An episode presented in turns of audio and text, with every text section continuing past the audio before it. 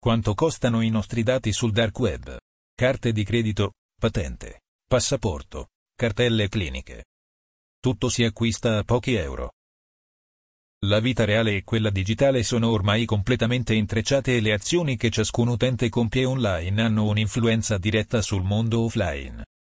Uno degli aspetti che subisce maggiormente questa influenzata è la condivisione di informazioni personali in quanto i dati degli utenti possono essere utilizzati per recare loro dei danni. I ricercatori Kaspersky hanno indagato su due delle conseguenze più importanti della condivisione di dati personali, il doxing, ovvero la pratica di diffusione pubblica di dati online senza il consenso del diretto interessato e la vendita di dati personali nel dark web. Guardando al costo dei dati, si scopre che l'accesso a dati sensibili come le cartelle cliniche o i documenti di identificazione costano meno di una tazza di caffè. Nonostante la consapevolezza delle persone sui temi legati alla privacy sia in aumento, la maggior parte degli utenti ha ancora solo una comprensione di base del perché sia importante. Addirittura il 43% dei millennials italiani pensa di essere troppo noioso per attirare l'attenzione dei criminali informatici. Eppure non è così.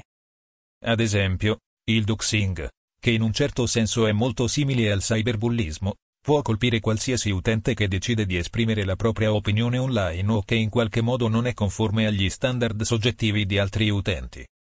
Il doxing è la pratica per cui un utente condivide le informazioni private di un'altra persona senza il suo consenso con l'obiettivo di metterla in imbarazzo, ferirla o metterla in pericolo. In generale, gli utenti non si aspettano che le informazioni personali possano diventare di dominio pubblico e, anche chi lo immagina, non è consapevole dei danni. Ma come dimostrato da diversi casi, il doxing può trasformarsi in qualcosa di davvero molto pericoloso ed è in grado di consentire a utenti malintenzionati di hackerare l'account della vittima. Si tratta di un servizio che oggi viene offerto nel dark web. Per comprendere meglio come le informazioni personali degli utenti possano essere sfruttate se finiscono nelle mani sbagliate, Kaspersky ha analizzato le offerte attive su 10 forum e mercati darknet internazionali. La ricerca ha dimostrato che l'accesso ai dati personali può costare da un minimo di 42 centesimi di euro per l'acquisto dei dati anagrafici e dipende dal dettaglio e dell'ampiezza dei dati offerti. Alcune informazioni personali tra quelle vendute nel dark web rimangono invariate rispetto a quelle richieste dieci anni fa così come sono rimasti invariati i prezzi. Parliamo dei dati delle carte di credito, dell'accesso ai servizi bancari e di pagamento elettronico. La ricerca ha dimostrato che l'accesso ai dati personali può costare da un minimo di 42 centesimi di euro per l'acquisto dei dati anagrafici e dipende dal dettaglio e dell'ampiezza dei dati offerti. Alcune informazioni personali tra quelle vendute nel dark web rimangono invariate rispetto a quelle richieste dieci anni fa così come sono rimasti invariati i prezzi. Parliamo dei dati delle carte di credito, dell'accesso ai servizi bancari e di pagamento elettronico. Quanto costano i nostri dati? Vediamolo insieme. Dettagli della carta di credito, da 5 a 16 euro. Scansione della patente, da 4 a 21 euro. Scansione del passaporto, da 4 a 13 euro. Servizi in abbonamento, da 0,40 a 7 euro. Dati identificativi, nome completo, codice fiscale, data di nascita, email e numero di cellulare, da 0,40 a 8 euro. Selfie con i documenti, passaporto, patente, da 33 a 50 euro. Cartelle cliniche, da 0,84 a 25 euro. Conto corrente bancario, da 1 a 10% del valore. Conto PayPal, da 42 a 418 euro. Sono emersi anche nuovi tipi di dati.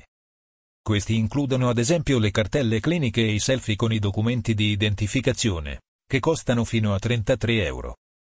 L'aumento del numero di foto in cui vengono mostrati i documenti e di schemi di attacco che le utilizzano riflette anche un trend nei cybergood game. L'abuso di questi dati comporta conseguenze piuttosto significative, come l'appropriazione dell'identità di altre persone. Significative sono anche le conseguenze dell'abuso di altri tipi di dati personali. I dati venduti nel dark web possono essere utilizzati per estorsioni, truffe, schemi di phishing e per il furto diretto di denaro. Alcuni tipi di dati, come l'accesso a conti personali o a database di password, possono essere utilizzati in modo abusivo non solo per fini di lucro, ma anche per danni alla reputazione e sociali, tra cui il doxing. Negli ultimi anni molti aspetti della nostra vita sono stati digitalizzati e alcuni di essi, come la nostra salute, per esempio, contengono informazioni particolarmente private. Il numero crescente di fughe di dati porta a maggiori rischi per gli utenti. Tuttavia, ci sono anche alcuni sviluppi positivi. Molte organizzazioni, infatti, stanno adottando misure supplementari per proteggere i dati dei loro utenti. Le piattaforme dei social media hanno fatto progressi particolarmente significativi in questo senso. Infatti è diventato molto più difficile rubare un account di un utente specifico. Detto questo, credo che la nostra ricerca metta in evidenza quanto sia importante essere consapevoli del fatto che i propri dati sono molto richiesti e possono essere utilizzati per scopi malevoli anche quando riguardano utenti che non dispongono di molto denaro, non esprimono opinioni controverse online e non sono molto attivi sui social, ha commentato Morten Lan, General Manager Italy di Kaspersky. Internet ci ha dato l'opportunità di esprimerci e di condividere le nostre storie e questo è fantastico. Eppure, è importante ricordarsi che essere ed esprimersi online non è esattamente un'impresa privata. In effetti è come gridare in una strada affollata dove non puoi sapere chi c'è, chi non è d'accordo con te e come potrebbe reagire. È rischioso, ha commentato Vladislav Tushkanov, esperto di privacy di Kaspersky. Ovviamente non intendiamo dire che per questo motivo dovremmo cancellare tutti i nostri account sui social media. Si tratta solo di capire le potenziali conseguenze e i rischi ed essere preparati ad affrontarli.